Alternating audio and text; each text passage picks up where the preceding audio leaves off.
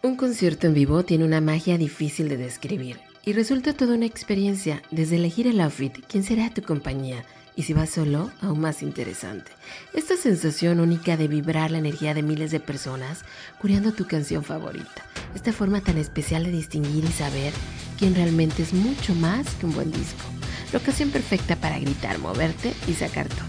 Momentos que se quedan plasmados en nuestra mente con fondo musical, caras y cientos de anécdotas para contar. Los amantes de la música lo sabemos. Ir a conciertos aporta felicidad. Conciertos muchos, me impactan pocos. Luces, un espectáculo de pirotecnia extremo, voz única, potentes músicos, escenario en la playa, mood, fin de año. Miles de rostros y todos cantando o intentando hacerlo en alemán.